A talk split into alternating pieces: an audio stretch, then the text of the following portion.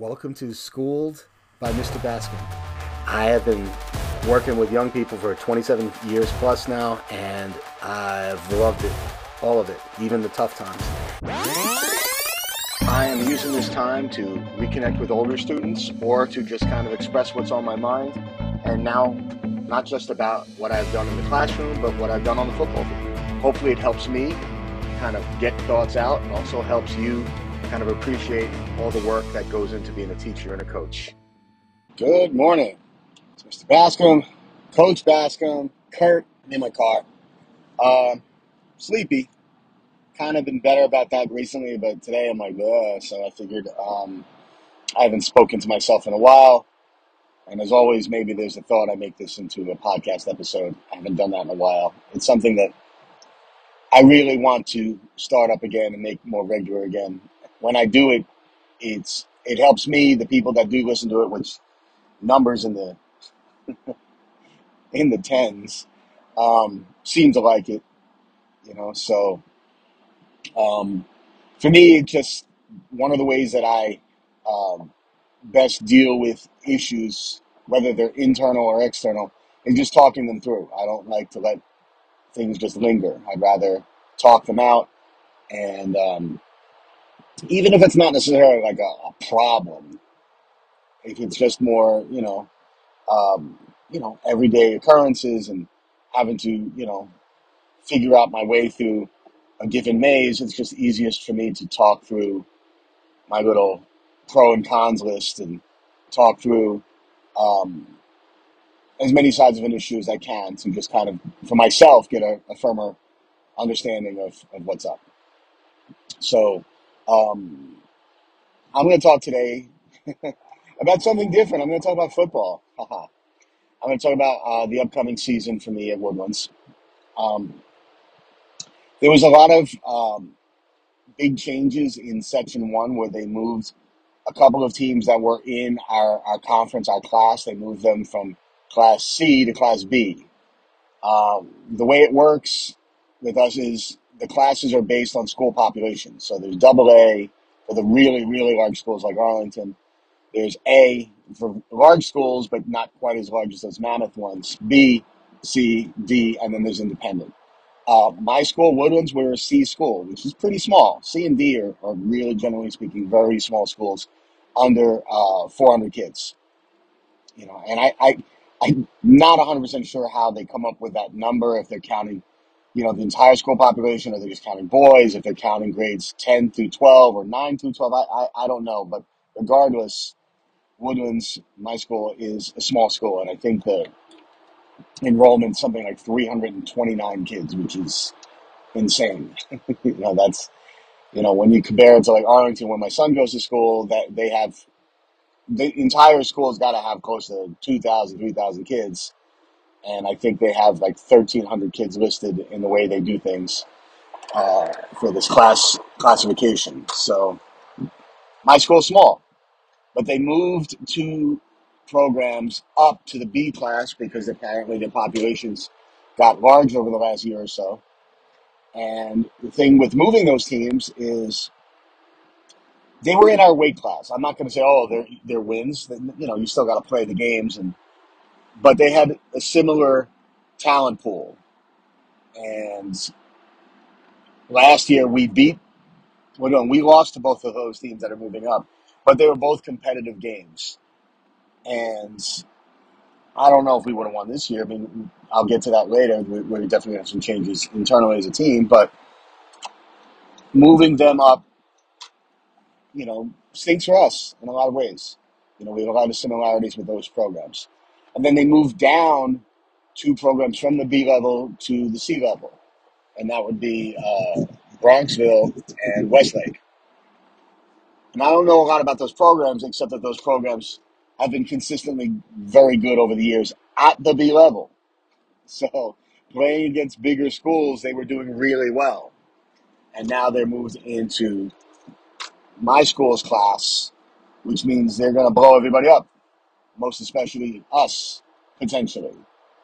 You know, um, again, it's all conjecture. You know, it's still January. We have no idea what's going to come in the next seven months as far as you know, uh, kids rising to, you know, they're increasing their skill set, more kids coming into a certain school. There's countless factors, but realistically, based on what's currently available to us, the knowledge that we can currently, you know, look at, it looks like this puts us at a big disadvantage. We lose two teams in our class that are comparable to us, and we gain two teams that over the last several years are significantly more skilled than we are, let's say. So, you know, then there's this concern about, wow, if this is going to happen, maybe we should consider, you know, going to the independent league. And that's the league I didn't mention yet. Independent league is sort of like the outpost of high school football, and especially in this region. And it's schools from like, they're, they're kind of sprinkled from all over the tri state area. You have schools closer to New York, like Mount Vernon. You got schools like, um, Peekskill, Poughkeepsie, Spring Valley, and there, there's schools all throughout, you know, the, the, the mid Hudson region, you know, mid Hudson Valley region. And some of those schools, in fact, most of them, as I looked them up, are relatively large. Again, we would still be one of the smaller schools population wise in the independent class. But, you know, the way it was delivered to me was that, well, we'd have a better chance of winning there. And, you know, the thought being, well, these schools, some of those schools are smaller, some of those programs are, are for a variety of reasons, perhaps less developed. And, you know, there was that school of thought that, well, going independent might help ensure that we have a better winning record and thus keep kids more engaged in the program because it's hard to keep kids continuing to show up and want to play every week if you're getting blown out and losing every weekend, you know? So that was kind of what was, you know, brought to me. You know, the, the idea of we stay where you're at and you're going to, you know, face some really difficult competition and the prospect of maybe losing even more than last year. And uh, mind you, last year we only won one game, you know, or going independent, or hoping somehow that the powers that be in Section 1 coaches will create sort of a, a hybrid Section 1 slash independent grouping where these lower B level teams, like the teams that just got moved up to level B, plus teams in my class that aren't thrilled with things, kind of band together and form, you know, this other alternate universe league, I guess. And um, that seems somewhat far fetched too, as Section 1 has a lot of allure.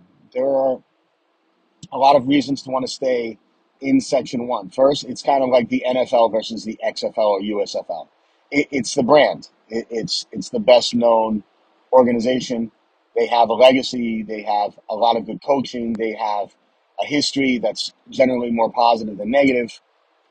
Um, you don't have to worry about you know sketchy sort of teams where all of a sudden they bail at the last second. You don't have to worry about the absence of, of good refereeing or fielding, you know, things like things of that nature that have been brought up.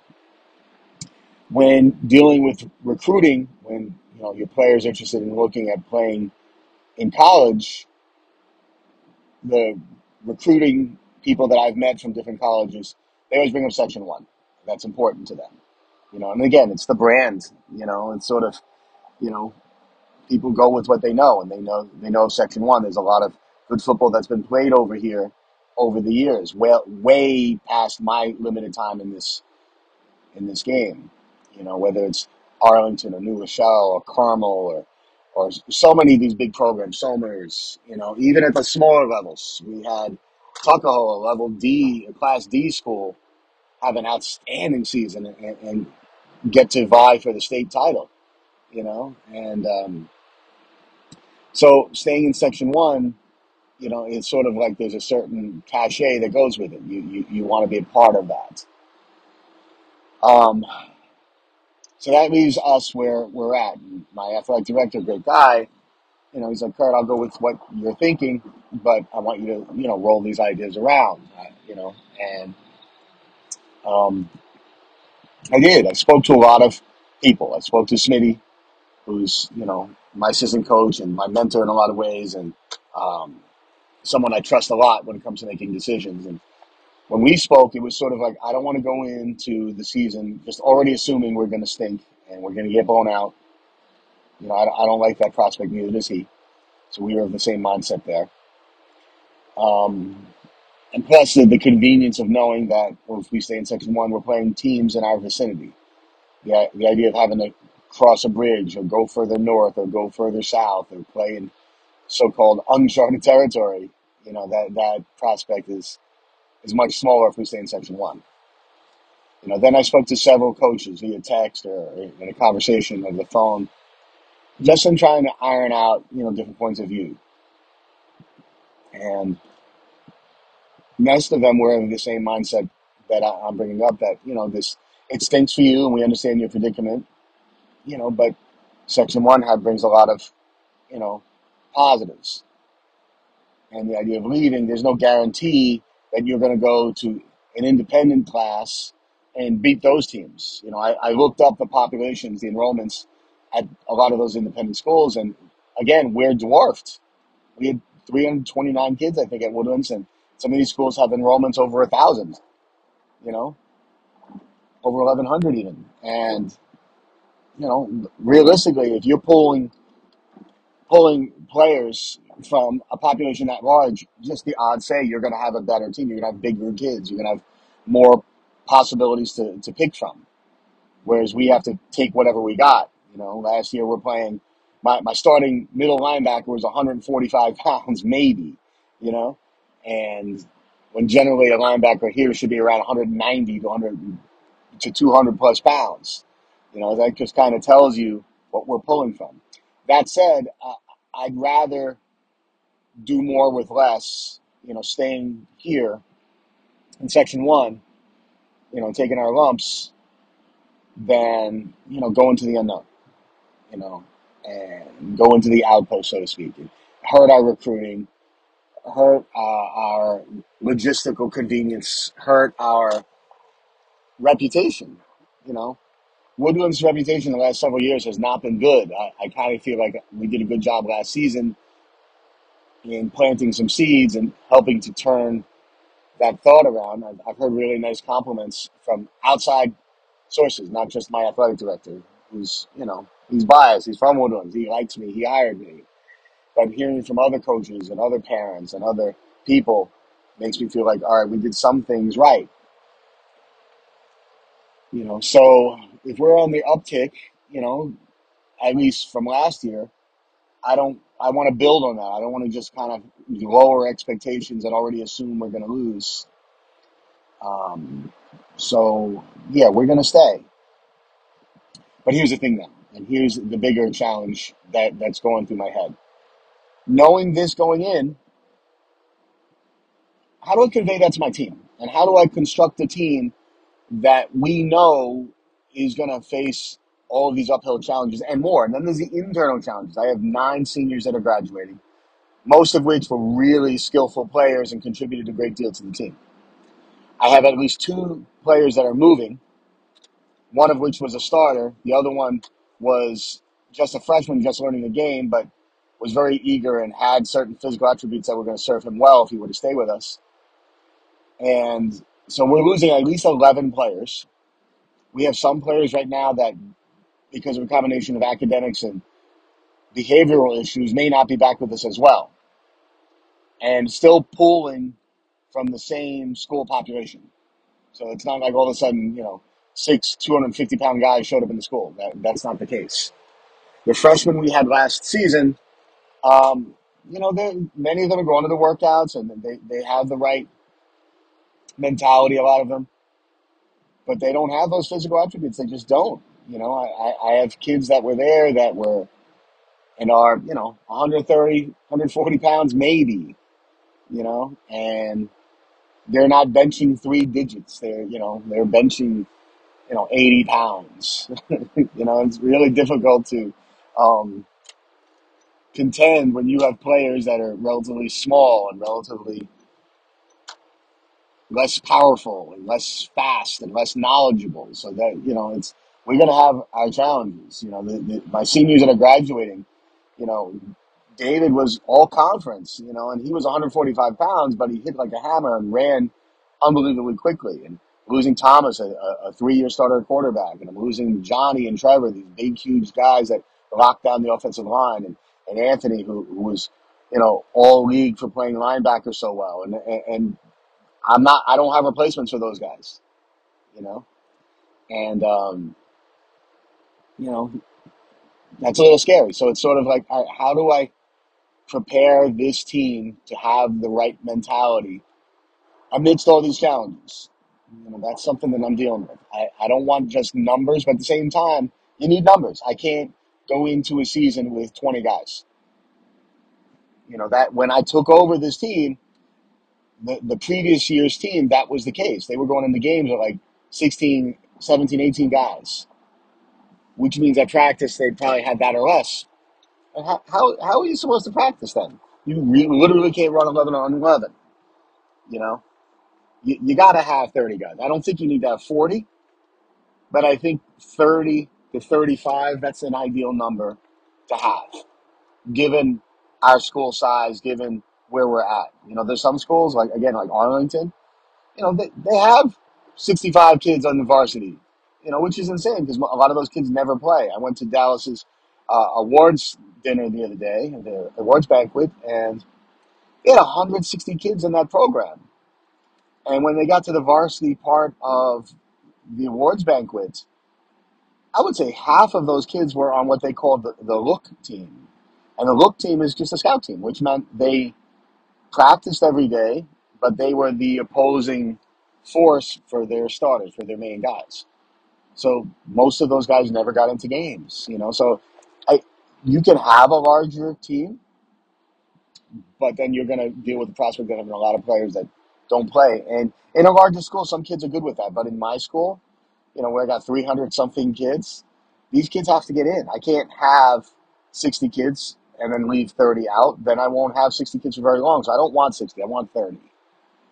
But how do you recruit, train, and keep 30 players in a small school with all of these challenging prospects ahead of you and keep their heads in it? That's my challenge. You know, that, as a head coach, that's what I signed up for. So I can't be like, oh, this sucks. That's not going to work. Um, what helps is having a good staff. And I have Coach Campbell, Eli. He's my uh, going to be my offensive coordinator, and he's running my off-season program, the training program we have. And he's regularly meeting with kids at least twice a week, sometimes three times a week. Um, weightlifting, football IQ, skills, and again, he's not getting big numbers necessarily. He's probably getting, you know, eight to twelve kids, sometimes a little more, sometimes a little less. And the kids that are there are committed. You know, the kids that are they're they're coming every day and they're trying to get better and they're they're they're taking advice. They're not resistant. They're not just there to hang out. Um, so that helps having a staff that is eager to grow. That's not in a hurry and just oh you know wins or bust, playoffs or bust. I would love to do that. It's hard for me as a competitive person to not be in the playoffs. This past season was the first time I coached a team not in the playoffs in a really long time. You know, my time at Spellman, we were in the playoffs every year. My time at Columbus, the years I was there, we were in the playoffs every year. So this was the first time in a long time we weren't in the playoffs. I'd love to go back there next year, but I can't think of that right now. Right now, I got to think about putting together a real team, you know, that are committed to this team and committed to getting better, regardless of what the record or the standings or the scoreboard says. So having a staff helps. Having kids with the right mindset, you know, the commitment. Having parents that are willing to make sure their kids are there. You know, I have found that some parents, you know, they're they use football as an incentive, but if their child is doing poorly or has a tough time in a class or has a tough time with their behavior, they take it away like it's their phone or their video game system. And I have a problem with that. I think football can save a kid's life. I think sports helps a kid stay grounded, stay organized, have a structure, have a, a, a healthy vent for their emotional issues. You know, um, when you give it and take it like it's you know a video game, you, you're not letting the kid take the, the core parts of of the what they can gain from it. But at the same time, one, I'm not that kid's parent. I can't supersede their their choice you know and it's also where you know i have a lot of empathy. I have two kids and my kids are great and well behaved and get good grades but you know sometimes you have to use the carrot or sometimes you have to use the stick. And if a kid's consistently doing poorly in classes or misbehaving or not showing respect yeah sometimes you got to use the stick. Sometimes and that means taking away the thing they like which in this case could be football. So for me to kind of build a team amidst these challenges i need to have parents understand that there's a line that we, we're all straddling between empathy and understanding and discipline. We need both. I want you to be firm with your kids, but I also want you to be understanding that this sport's giving them something. And if you're going to punish them in some way, I don't know if taking the sport away is the right punishment necessarily, although it can be for some. You know, I, I, I got to that line with some players last year where I actually had to ask players to leave the team. They just weren't showing level of commitment. But that's different. That's not, oh, these kid's are you know, getting bad grades necessarily, but I need that too. So all that stuff aside, I, I, I need players that want to be there and are willing to do the things to make sure they're there. That means willing to go to class, willing to be on time, willing to do their work to the best of their ability in the classroom, willing to put up with teachers they don't like, and present themselves in a positive way. But that's the funny thing with sports and particularly football. You don't want a team full of, you know, upstanding gentlemen necessarily. Sometimes you need that savage kid.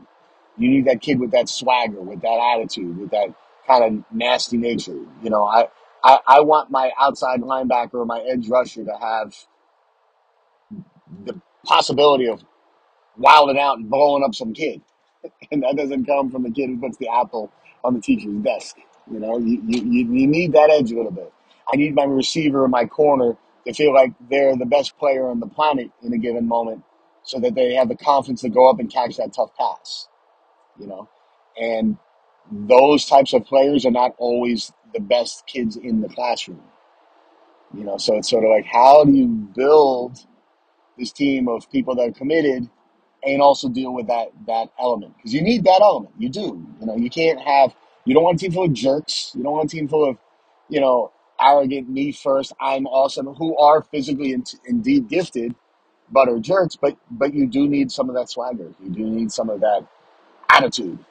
You know, that edge, and you know, so that that's still to be seen.